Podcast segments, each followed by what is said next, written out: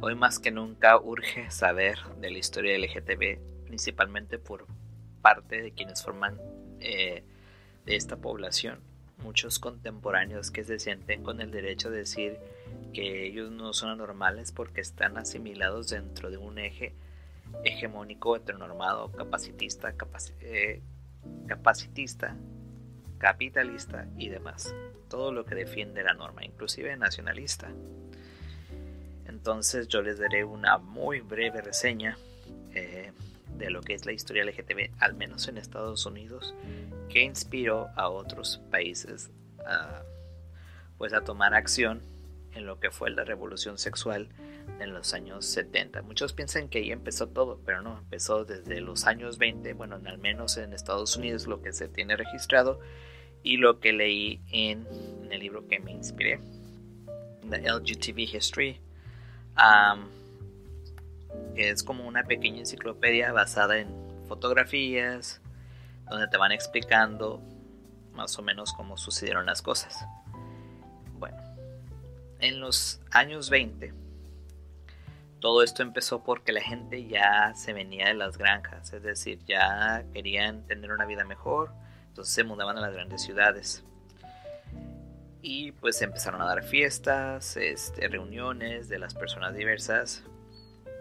Al fin ya empezaban a ver vida nocturna desde esos años, desde los años 20. Bueno, uno de los que marcó hito fue Magnus Hirschfeld, que formó la sociedad que se llamó eh, la Sociedad de los Derechos Humanos, que promovió y protegió del abuso, y también quienes tenían el objetivo de buscar, pues aquí dice Seek for Happiness, este, buscar la felicidad para aquellas personas que eran consideradas desviadas o más bien homosexuales. Y también trans, pero no lo mencionan tal cual así. Eh, hubo un hombre trans en los años 20 que trató de buscar eh, la reafirmación de género que se llamó Alan Hart, algo así. No algo así, pues, pero no sé si lo pronuncié bien. Y él fue de los primeros trans que buscó esa reafirmación de género. No es de ahorita, ¿ok? No es de ahorita que, ah, que la ideología de género, no. Y esto ya venía desde hace mucho tiempo atrás se dio la Gran Depresión y pues ya se paró todo esto, que fue en los años 30, hasta que en la Segunda Guerra Mundial este, requerían gente de todo para la guerra. Pero lo que sí hubo una particularidad es que había mucha gente um, de la población LGTB más, especialmente mujeres, es decir, mujeres que se identificaban como lesbianas, bisexuales, etc. En los años en los años 50 salió la primera mujer trans tal cual en público, que fue Christine Jorgensen. Y pues esto se, introduce más o se hace más visible la transexualidad en Estados Unidos. Aunque el mismo libro dice que en los años 50 hubo como esta persecución que no sé si se debe igualarlo a... Está igual como ahorita, pero sí hubo mucha persecución hacia las personas de la diversidad después de la Segunda Guerra Mundial, tal vez por este rollo de la reproducción, de todas las fatalidades que hubo en la guerra, etc. Ya en los 60 se empezaba con los primeros disturbios en bares, pero no fue hasta Stonewall que se vio todo público. Pero no hay que olvidar que estos primeros disturbios pues no eran, no había tantos testigos para dar fe de que sí hubo llamadas de atención a la revolución porque había mucha persecución por parte de la, de la policía. Hubo quienes, hubo muchos iconos quienes se resistían este, a este tipo de querer la, la igualdad porque ellos veían, bueno, tal vez veían un futuro en los que ya se querían asimilarse hacia la vida heterosexual. Eso pasó en los años, a finales de los años 50, principios de los 60, o sea, como que ellos querían sí incluirse, pero sin esta cuestión heteronormada. Bueno, entonces, como dije, en los 60 se empezaba la revolución, este, pero una de las disturbios más significativos no fue en Stonewall, sino fue en un bar de Chicago, pero como en el mismo libro lo dice, no hubo tantos testigos para dar fe de eso hasta que ya en los 70s, bueno, ya, ya a principios de los 70 se dio esto de, Stonewall, eh, quien, dio la, quien dio el primer golpe, hay muchas discusiones que si fue una mujer lesbiana, que si fue una mujer trans, eso no importa, el hecho es que se dio y de ahí se empezó con las marchas del orgullo o la diversidad. En 1977 este, muere uno de los primeros políticos o el primer político que tiene un puesto importante de supervisor Harvey Milk en San Francisco. Em, que él dio un discurso, por cierto, muy bonito, que él buscaba no nada más los derechos para la, la población diversa, sino para todo el mundo, inmigrantes, o sea, de las minorías, no solo las minorías sexuales. En los 80s, ya pasamos a, 19, a los 80s, Ronald Reagan llega al poder y ahí llega lo que es la pandemia del SIDA o VIH-SIDA para no, no, ofender a nadie. Eh, pero se callaron durante cinco años. ¿Por qué? ¿Por qué buscaban callarse durante todo ese tiempo?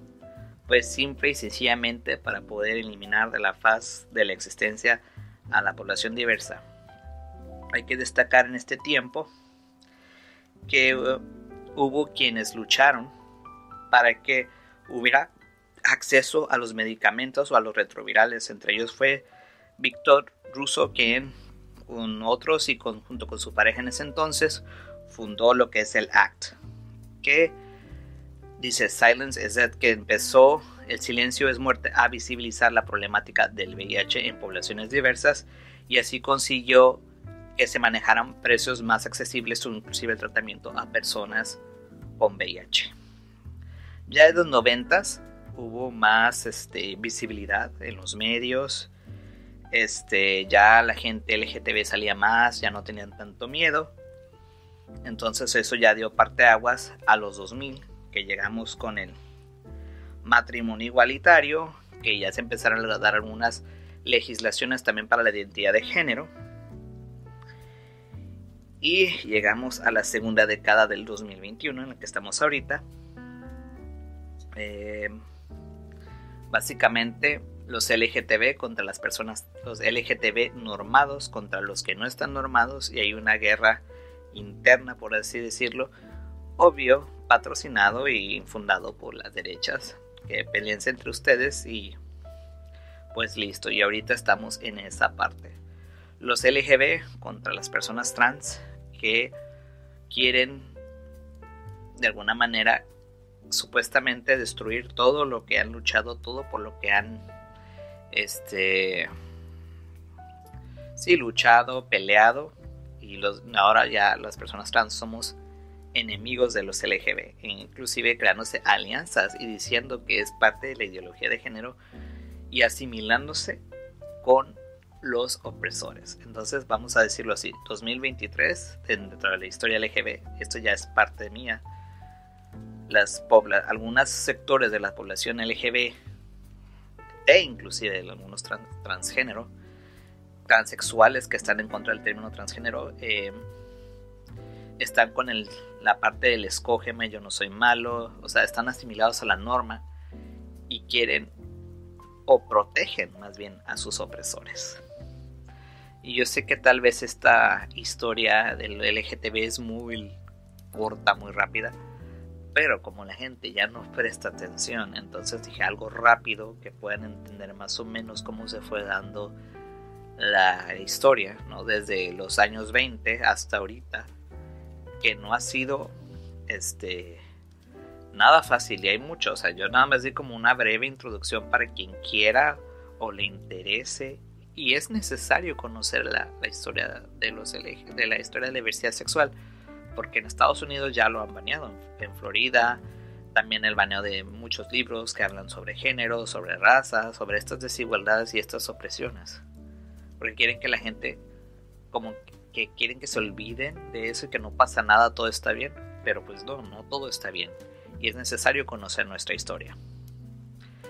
Ahí se las dejo por si quieren consultar. Yo todos estos videos, yo sé que no tienen muchas vistas ni mucho menos O sea, no lo hago para qué? Para informar y como ya lo describí en mi vida de introducción al, al canal proyecto Neuroqueer, es para aprendizaje y que vayamos entendiendo y no ser solamente personas pasivas en recibir la información y que se atrevan a consultar lo que, lo que se dice, lo que se ha escrito y que cada quien busque porque nos quieren dar toda la información así nada más. La verdad porque hay mucha información por parte de las derechas como lo dirían como dirían alguna vez que está bien hecha y mucha gente se cree de eso y realmente no buscan la, la otra versión de la historia. Y ya está